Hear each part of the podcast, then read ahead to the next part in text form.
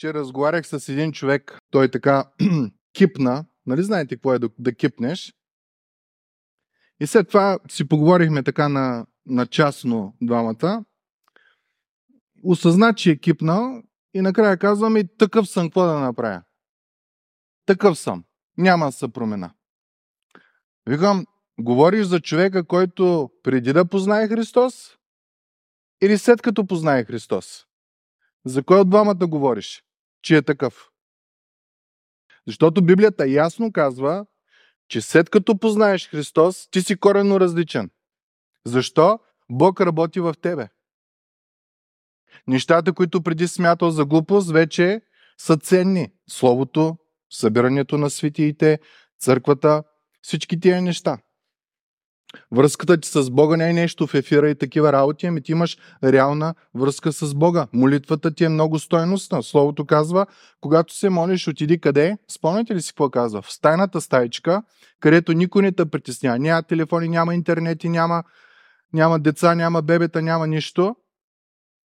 И се помоли на Бог и какво казва там? И Отец, който е в тайно, ще ти изяви наяве. Това означава, че в молитвата всеки един от нас има привилегията да има достъп до Божието присъствие.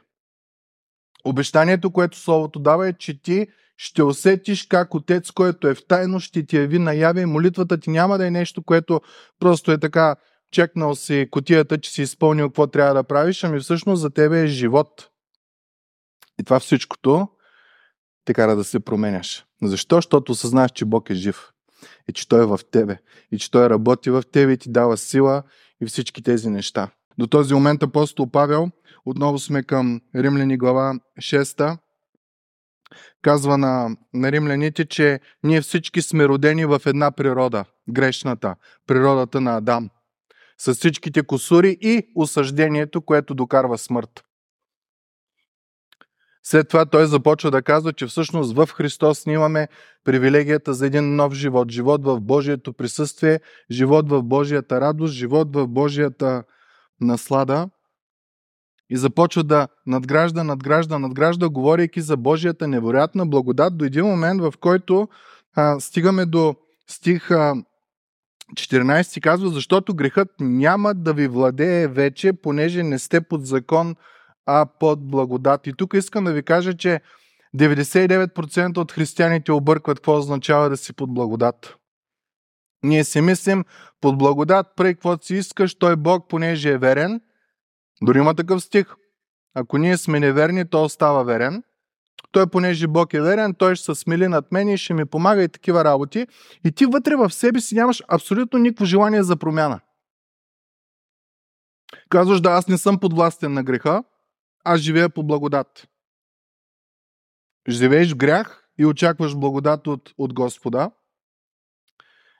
И при такъв начин на мислене е нормално някой да зададе въпроса, стих 15 ти казва, след малко ще ги разгледаме в по-дълбочина, тогава какво казва Павел, да грешим ли, защото не сме под закон, а под благодат? Да продължим ли да грешиме? Много интересна фразата, която Павел използва след това. Много интересна. Не знаете ли?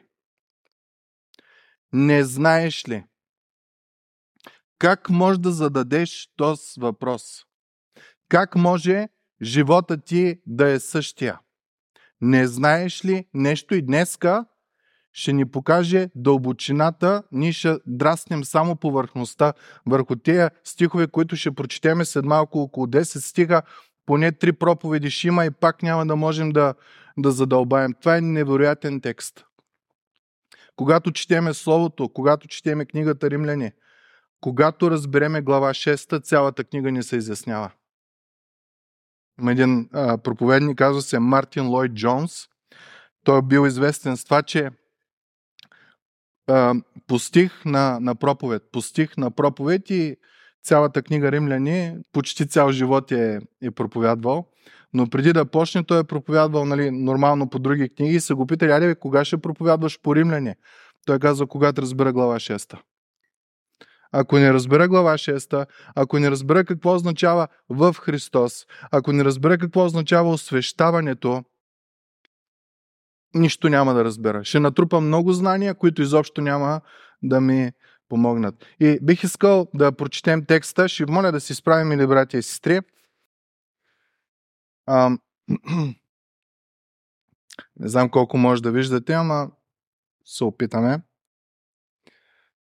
Който не може да вижда, аз чета на глас. Защото грехът няма да ви владее, понеже не сте под закон, а под благодат.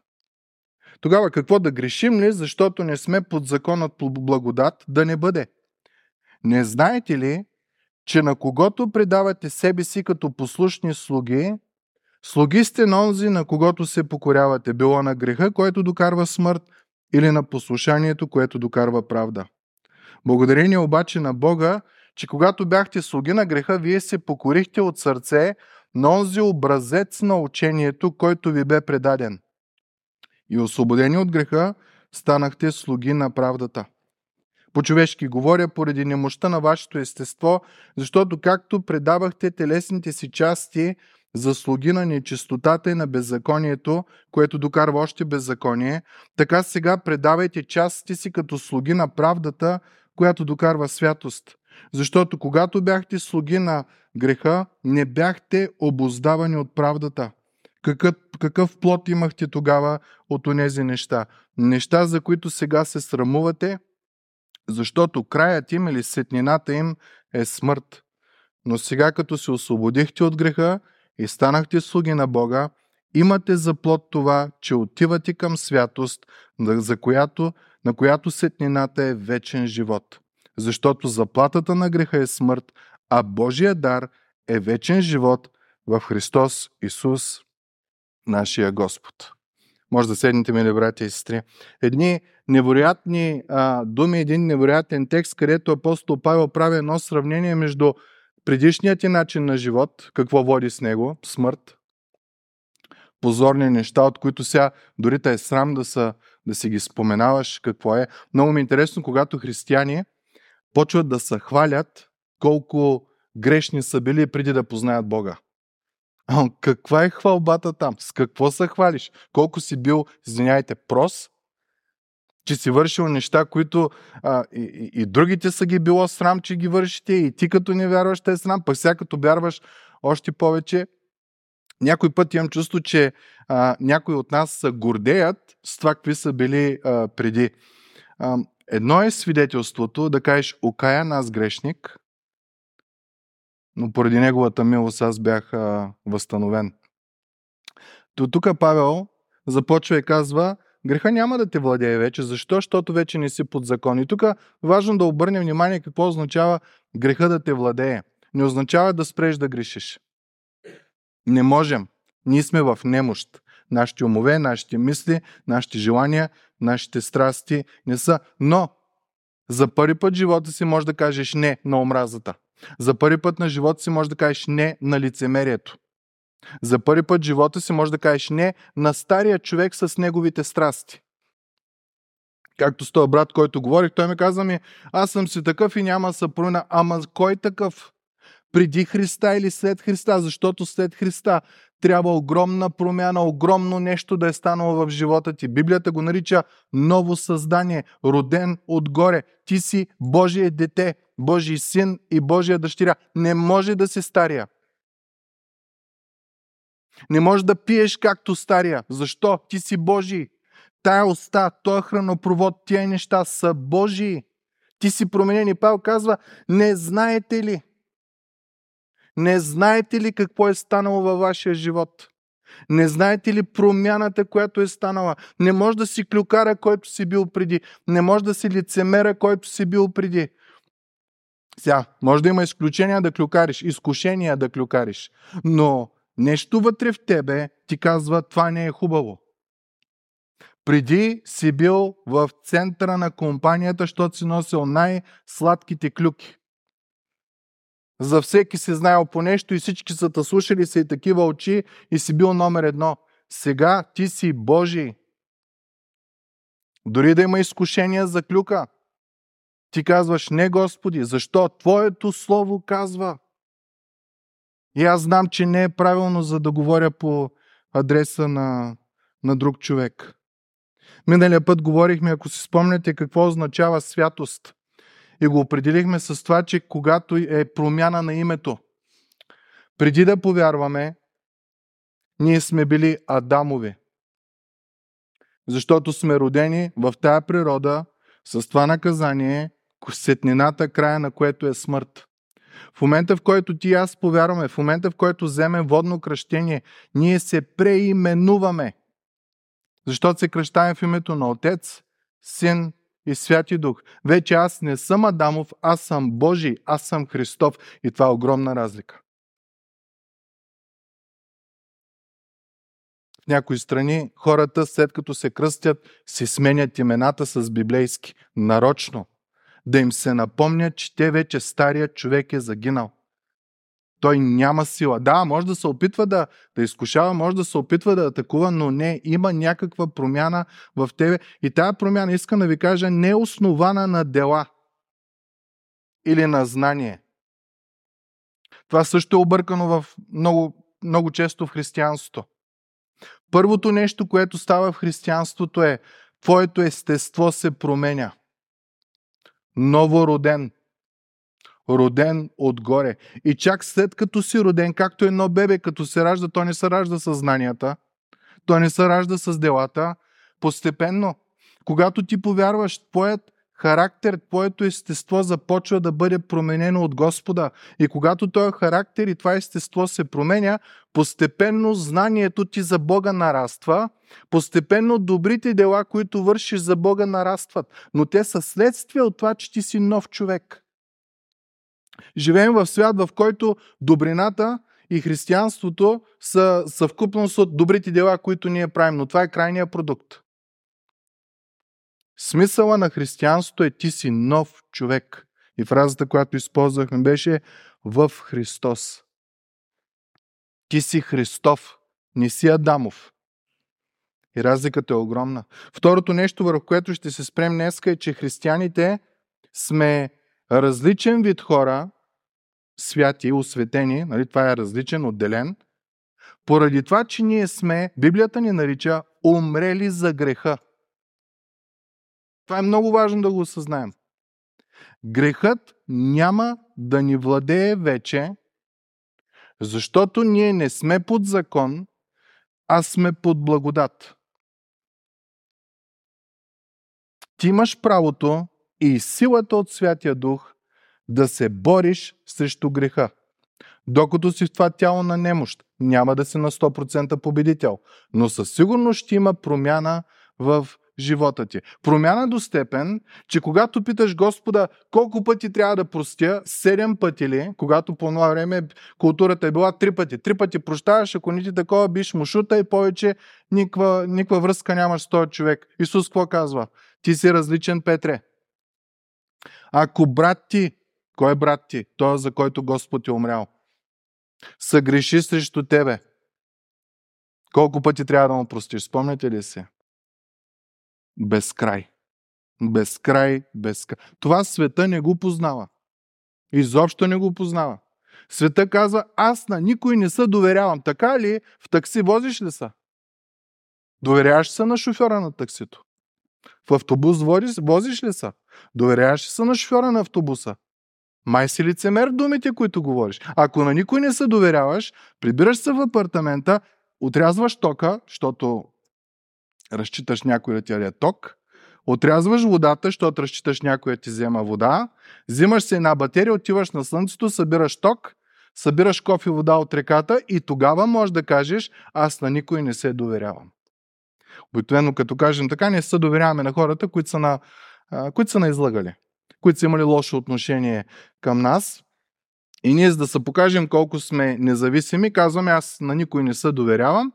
И между другото, знаете ли, а, това беше първото изкушение на, на Сатана към Адам и Ева. Бог какво каза? Ами да ни ядем. Що? Ми ще умрем. А, няма се доверяваш на Бог. Бог знае, че ако хапнеш, ти ще станеш като Него. Ти ще си независим. Може да правиш каквото си искаш. И без да искаме в нашото си еманципиране, освобождаване, от това никой не може нищо да ми каже, се връщаме обратно в Битие трета глава. В Едемската градина и грехопадението. Защото абсолютно започваме да не зачитаме хората и такива нещата. Християнството е нова същност, която получава нови знания и тая нова същност с тези нови знания поражда добри дела. Това е революционно света, в който живеем. Насякъде се казва, само няма правиш лошо. Християнството ти казва, Бог може да те промени извътре, че да не желаеш да вършиш лошо. Когато Божия Святия Дух дойде да живее в тебе, това като стигнем Римляни 8 глава, ще видим, че там ще има една борба в нас. Плътта желая противното на духа и духа желая противното на плътта. Има постоянно една битка в тебе, но ти вече си с чиста съвест. Ти вече нямаш чувство за вина за стари неща, защото силата на Божия син да ти прости греха, да ти очисти, ти дава чиста съвест и ти нямаш проблем да водиш тая битка. Тежка е, някой път и до кръв се стига борбата срещу греха, казва книгата Евреи, но като цяло битката е добра битка, блага битка. Апостол Павел казва доброто воинстване. По принцип война е лошо нещо. Освен ако не е война срещу злото. Ти и аз се борим срещу стария наш човек. Той, който винаги се опитва да има надмощие, но ние можем да го покоряваме чрез силата на Божия свят и дух, който е в нас, ни казва Словото. Та, апостол Павел казва, не знаете ли? Не знаете ли, че сте ново естество в Христос? Нов човек сте в Христос. Някой от нас може да каже, не знам, заед съм с правене на добри дела. Не знам, заед съм с изучаване на Библията и се не се получава, и се са помпе и се изведнъж се проявява, и се нещо не става. Защо? Защото ти си прескочил колата. Тръгнал си към добри дела, тръгнал си към към знанията, но промяната на естеството на твоята грешна природа си я пропуснал. Истинската промяна става само когато се промени начина на мислене. Няма друг начин. Много често ние слагаме християнската раница отгоре, научаваме фразите, имаме опитност с Бога, Бог не е мъртъв, Бог е жив, Той помага, Той се грижи, Той това е всички тия неща. Обаче купнежите на старата плът не ги оставяме.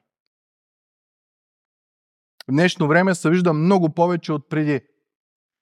Фейсбук, социални мрежи и такива работи. Нещата излизат наяве и се вижда кое царува във вас. Пък ако някой седне и ви опознае отблизо, ще разбере кое царува във вас. Бог ли царува във вас, който е дал живота си за вас или, или стария аз царувам? Там и съм изритал Бог, защото Той не ми дава да правя нещата, които знам, че са срамни. Святия Дух ни е изявил, че са срамни. Нещата, които водят към погибел, ние знаем, че води към погибел, Ама. И тогава се задаваме един труден въпрос. Да не би аз още да съм роб на греха.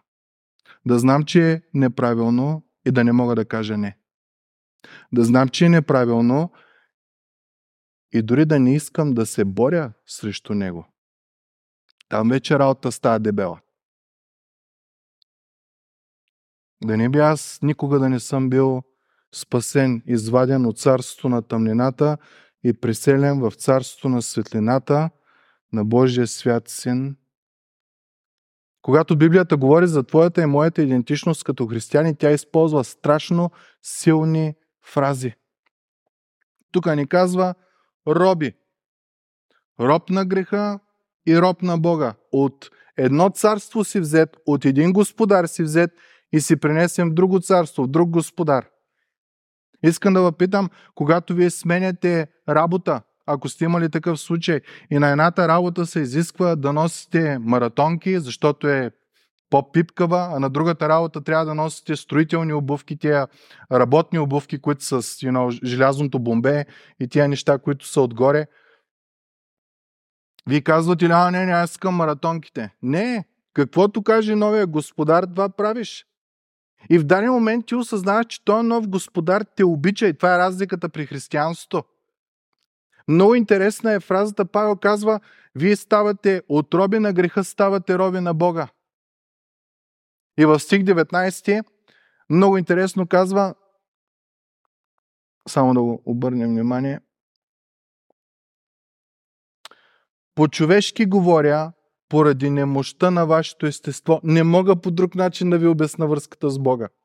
Трябва да сляза по-човешки. Роб на едното и роб на другото. Обаче, едното носи смърт, другото какво носи? Носи. Божия дар, вечен живот. Единият господар ще те смачка и ще те убие. И ще кара да се чувстваш добре, докато умираш. Нека си признаем, греха е страшно сладък. И освен това е одобряван от света, в който живеем. И работа става много по-лесна да грешиш.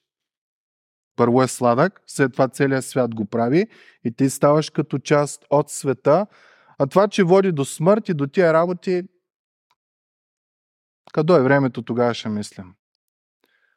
Обаче Павел казва, за човек, който не познава Бога, който не се показва греховете си, този начин на мислене може да го има. Той е още в царството на тъмнината. Той е под властта на Сатана. Греха го владее, греха му е господар. Обаче вие не знаете ли? Не знаете ли, че сменихте царството? Не знаете ли, че Господар е различен? Не знаете ли, че Той Господар не ви кара да умирате за Него, а Той умря за вас? Не знаете ли тези неща? Не знаете ли, че Той е благ, че Той е любвобилен, че когато е можел и имал пълното право на този свят да ви унищожи с дъха си, понеже Той е на 100% свят и няма капка съмнение в Него, Той показва любов към тебе и към мене. Не знаеш ли това нещо? Защо тръгваш да се връщаш обратно към този, който ще зароби, който целта му е да те убие, целта му е да върши срамни неща, от които после от срам. Колко хора познавате, които идвали са в църква, излезе са от църква, извършили са някакъв грях и от срам вече не могат да се покажат в църквата защото вършат срамни неща. Това е целта на греха да те отдели от Бога, да не те допусне да се върнеш при Него и почва. Нищо не става от тебе. Виж какъв си долен и срамен. Как сега ще се появиш при хората, когато Бог е дал да прощаваш без край. Докато си жив, мили братко и сестро, ако ти си в такава ситуация, ако познаваш някой в такава ситуация, Уверете се вие, уверете ги и тях, че Господ ги приема в момента, каквото и да вършат. И Той ще им даде силата, ако се покаят истински, за да може да се борят срещу греха в техния си живота. Апостол Павел казва, не знаете ли тези неща? Забравил ли си кой си? Не знаеш ли, че благата вест, спасението е назначено да ти промени начина на мислене? Историята за блудния син, спомняте ли си я? Момента, в който дойде пречупване при него беше, когато дойде на себе си. И си каза, а аз какво правя тук, бе? От свинята искам да взема храна, не мога, не ми дават. Защото в света свинята е по-скъпоценна от човешкия живот. Ще отида при татко. Ще помоля за прошка пред небето, пред него и няма да искам да съм му син. Защото по това време законите изискваха да го убие бащата. Ще искам да бъда слуга негов. Ще му кажа, не съм достоен да се наричам твой син. И какво направи татко, спомняте ли си? Че го прегърна, че пръстен му даде с знак на авторитет, че му даде нова дреха, че закла най-хубавото, огоеното, младото телето и за което на всички им текат лигите и тия неща и казва, той мой син беше мъртъв и се върна. Но на сина какво трябваше да стане? Да дойде на себе си. Може би днеска ти и аз трябва да дойдем на себе си. Тая фраза от рода на ами аз съм такъв какъвто съм, в християнството не може да имаме ли, брати и сестри? Ти си ново създание. Не знаеш ли, че вече си сменил царството? Сменил си царя. Сменил си господаря. Всичко си сменил. От мрака си изведен в царството на светлината. На когото предавате себе си като послушни слуги, слуги сте на онзи, на когото се покорявате било на греха, който ще ви докара смърт, или на послушанието, което докарва правда.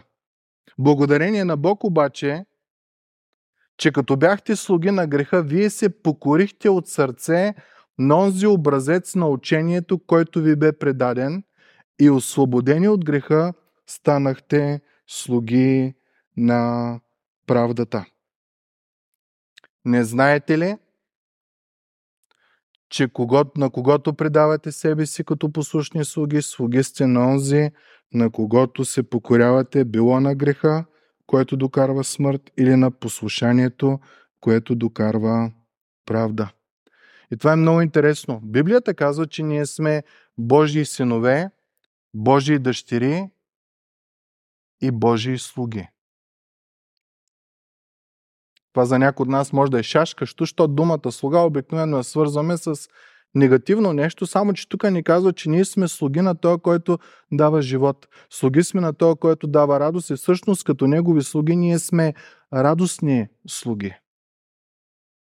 И искаме каквото той ни каже, ние да го правим, където и да отидем, където ни каже да отидем, да отидем, когато ни каже да спрем, да спрем, когато ни каже да продължим, да продължиме.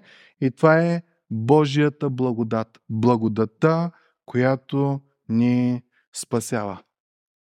Обаче отнема време. Много лесно да проповядваш за Божията благодат, много е трудно да я разбереш. Павел с римляните има същия проблем. Не знаете ли? Не знаете ли, че вие сте различни? Не знаете ли, че всичкото ви естество е коренно различно и отнема време? Ам, когато се разболявате или има нещо, или доктора ви каже, трябва да ослабнете, коя е първата ми мисъл? Няма ли някое хапче да оправи работата? Нали така? И доктора, като ти каже, трябва да смениш целият начин на живот, ни каталясваме. Страстите ни, желанията и тия неща, които са довели до нашето в момента състояние на болест, ние трябва да ги оставим. Пък те много са ни харесвали. По същия начин и вярата с Бога. И ние много често искаме, Господи, защо трябва да променям целия характер? Ма Господи, аз приятно ми е да мразя, приятно ми е да съдя, приятно ми е да лицемерствам. Приятно ми е да се правя пред хората, приятно ми е да осъждам другите хора. Господи, дай едно хапче за два, две хапчета да взема и да, и да се оправя. Обаче истинската промяна – която води до благословение, до свобода, до спасение и дарът, който Бог дава, става само след промяна на нашия абсолютно цял характер.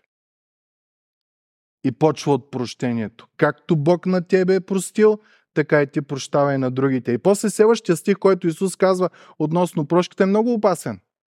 Защото ако вие не простите на тия, които са съгрешили срещу вас, Небесният ви Отец няма да прости вашите прегрешения.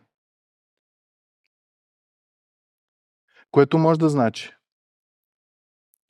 че ти никога да не си искал прошка от Бог, истински от сърце, Бог да ни ти е простил и ти затова да не можеш да даваш прошка. Защото не знаеш ли, на теб ти е простено всичко. Ти си нов. Ти не си закърпен. Ти си нов в Господа. Ако до сега си Адамов, сега си Христов. Ти си умрял за греха. Той няма сила да те владее. Да, може да грешиш чат пат, но това не е ежедневно да, да мислиш и да говориш лоши неща и да вършиш грехове в живота си. С нощи със съпругата ми а, бяхме взели едно нещо, което реже хартия, гилотина за, за на, а, на хартия. И тя толкова сложна, че трябва опътване. Обаче аз съм от мъжете и на нас опътване не ни трябва. Ние веднага разбираме кои са нещата. И аз докато съм уча да пипна там, да видя какво е всички копчета и тия работи, Лаура седна, прочете опътването и си направи машината да работи за няма и две минути. Аз още не знаех, ти трябваше тя да ми покаже. Защо? Аз не исках да прекарам време да се посветя на наръчника, който ще ми каже тая машина как да работи. Знаете ли какво правим ние? Връзката ни с Бог е основана на два стиха и пет глави от Библията. И два любими стиха. И повече не искаме да четеме този наръчник. И се чудим после, що нещата не вървят. То наръчник е насочен да те води към святост. Той наръчник е насочен да те води към благословение. Ама ние какво си казваме? Господи, дай две хапчета. Кажи ми какви дела трябва да правя и аз ще ги направя. Кажи ми бързо, просто няма какво да се мъча, да чета, да размешавам и тия работи. Господ ти казва, човек, трябва промяна на характера. Не знаеш ли, че не живееш вече за себе си? Живееш за мене, който е дал живота си за тебе. Чуйте словото, какво казва малко по-нататък. Апостол Павел казва, не дейте се съобразява с този свят. Много интересна фраза. Света хиляда работи ще ти каже. Ама ти казва, не се съобразявай с него.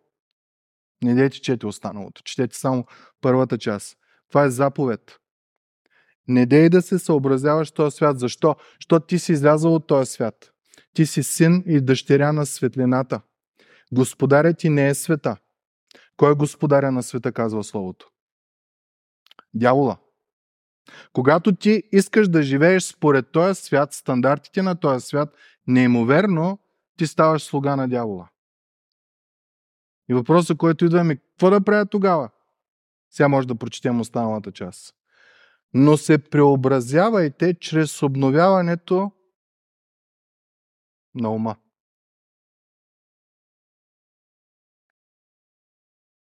За да може да познаеш кое е Божията воля и след това делата. Първата промяна е тук. Характерът ти. Естеството ти.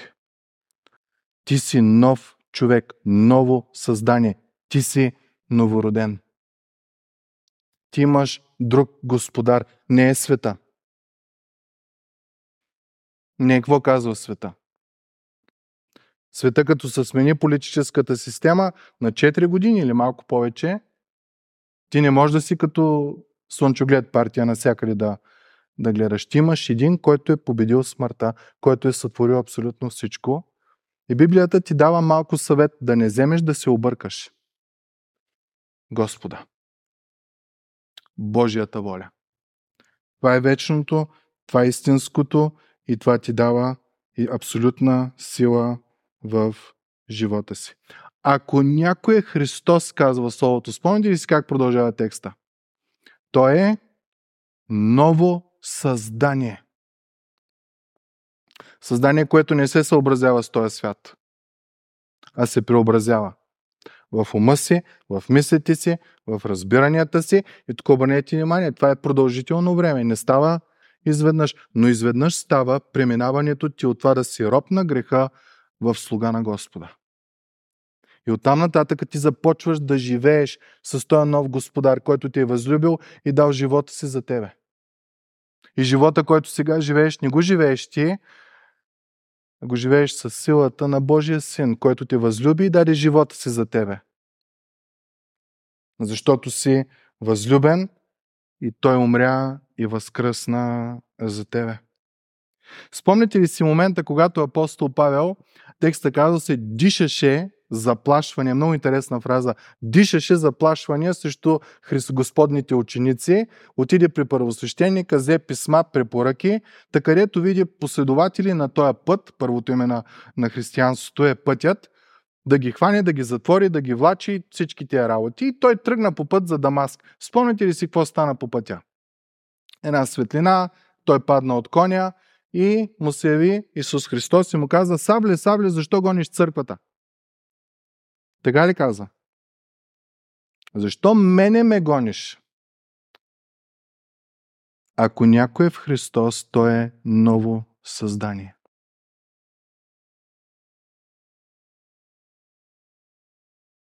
В Христос е най-голямото богатство, което всеки един от нас може да има. Павел не гонеше Исус в неговия ум, той гонеше последователите на Исус. Обаче всеки един, който се е покаял за греховете си, приел Исус Христос за свой Господар и Спасител, е в Христос. И когато гонят тебе и мене, мили братко и сестро, които сме в Христос, те гонят Христос. Толкова си скъпоценен. Толкова е спойката силна между тебе и Христос. И не ти си я направил тази спойка. Ние не можем. Ако нашето спасение зависеше от дела, ако Исус беше направил 99,99999% от спасението, и ние трябваше да направим 0,0000001 дело, ние щяхме да се провалим. Затова цялото спасение беше изработено от Спасителя. Затова ни се казва, ей, човек, опомни се, ти си различен, ти си нов, всичко е ново при тебе. Ти имаш нов господар, той те е възлюбил. Ти имаш нов спасител. Ти имаш един, който желае да те махне от тъмнината и да те сложи в светлината до степен, че ти да отразяваш тази светлина и да бъдеш за спасение на хората. И следващия стих е много интересен. Стих 17.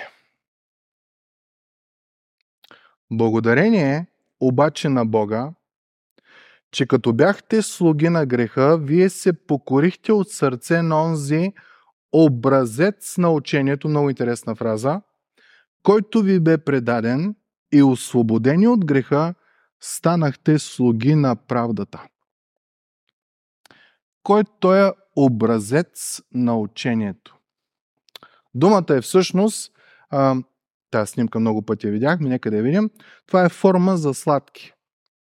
Нали знаете какво става? Сладката я слагаш върху тестото и накрая става фигурката. Думата за образец е точно тази. Образец на Словото. Целта на Божието Слово в твоя в моя живот е да ни вземе тесто и да ни натика в формата на Божия образец. Някой ще каже каква е тази форма? Да бъдем съобразни с образа, същата дума, на Неговия син, за да бъде той първороден между много братя.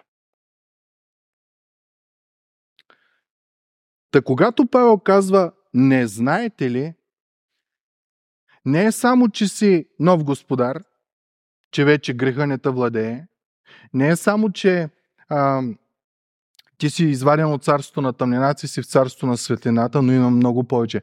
Не знаеш ли, че от тук нататъка Божията страст към тебе е да си съобразен с образа на Неговия син. Не само да си по-добър, не само да имаш повече знания, не само да бъдеш променен, а да бъдеш променен като Божия син. Представете ли си каква благодат и каква грижа и каква любов е, има Бог към всеки един от нас? Ако ние това го осъзнаем ли, брати и сестри? С радост ще тръгнем на битка с греховните страсти и греховните неща, защото ще осъзнаем, че целта на моето спасение не е само да съм по-добър човек, а да бъда съобразен с образа на този, който е умрял за мене, на този, който ме е възлюбил. По-висша цел, по-голяма благодат няма, мили братко и сестро. Божието Слово има тая цел да те направи съобразен с Христос. Исус Христос, когато се моли на Отец, Йоан 17 глава казва, освети ги чрез истината, Твоето Слово е истината. Та искам един призив да направя към всеки един от вас. Ако сте позабравили тая книга, това е книгата на живота. Всичко друго забравете, ама това не забравяйте. Тази книга ще ви направи по-добър съпруг и по-добра съпруга. Тази книга ще ви направи по-добър работник, по-добър пенсионер. Ще имате цел в живота. Ще знаете, че не е просто едно изчакване на момента на моята смърт, когато Господ ще ма вземе, надявам се, ами една радост. Една надежда, че онзи, който е започнал това дело в нас, кое дело? Да сме съобразни с образа на Неговия Син, ще го завърши до денят на Исус Христос. Та явно хората в, в Рим са питали Павел, ами сега с тая благодат, може ли да продължим да грешим? Може някой да е питал, до, доколко гряха и вече почват шамарите от Бог? До, до каква степен мога да, да стигна? Къде е границата на тия неща? Павел казва, как можеш да мислиш за тия работи? Не знаеш ли? Ти си нов човек. Ти си ново създание. Старото премина. Ти си изваден от тъмнината и си сложен в светлината.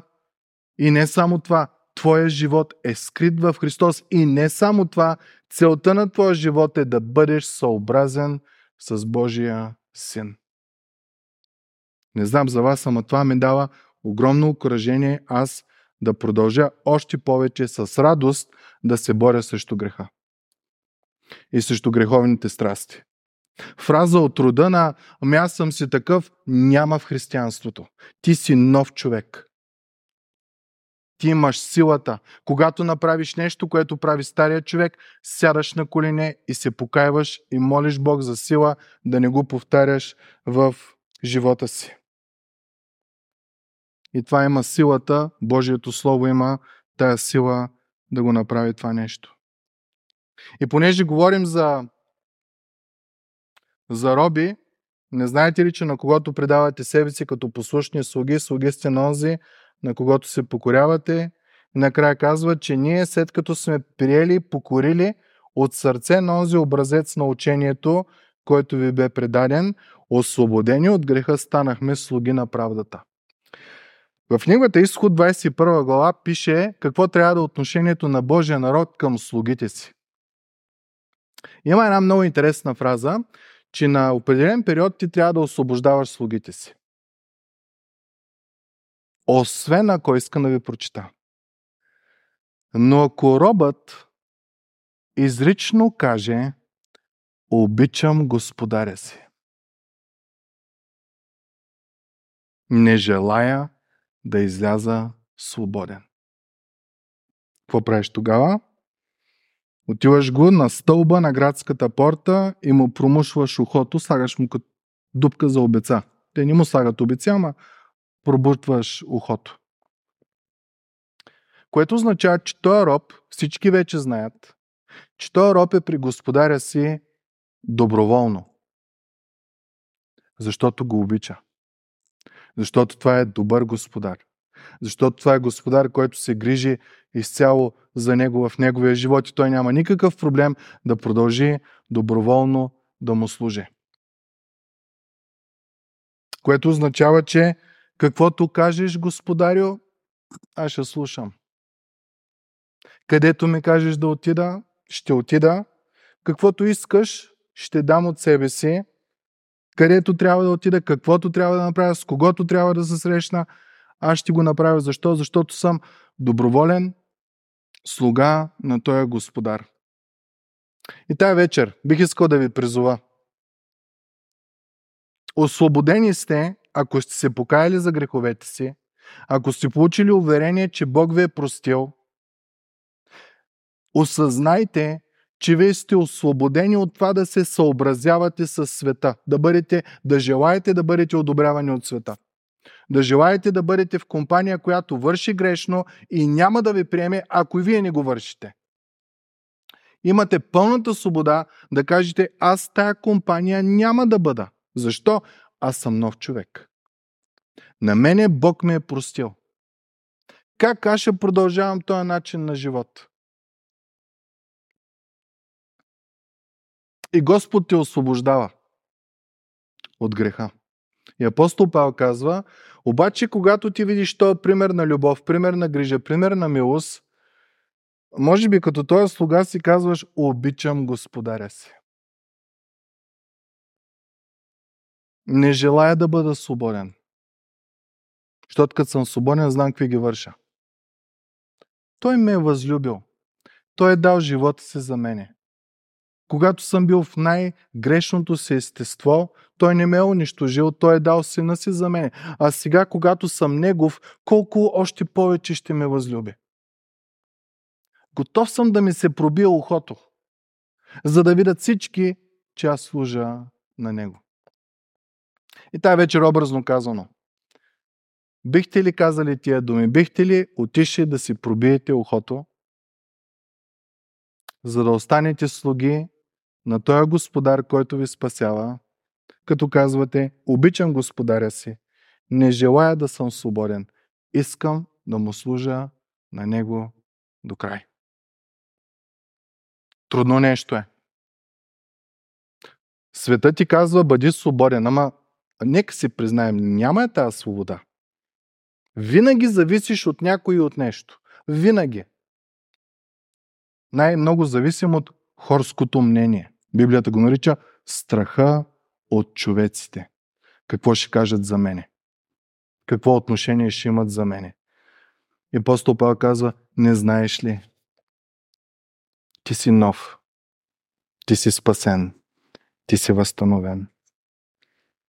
Та, мили братко и сестро, това искам да бъде едно напомнение за всеки един от нас. Не знаете ли?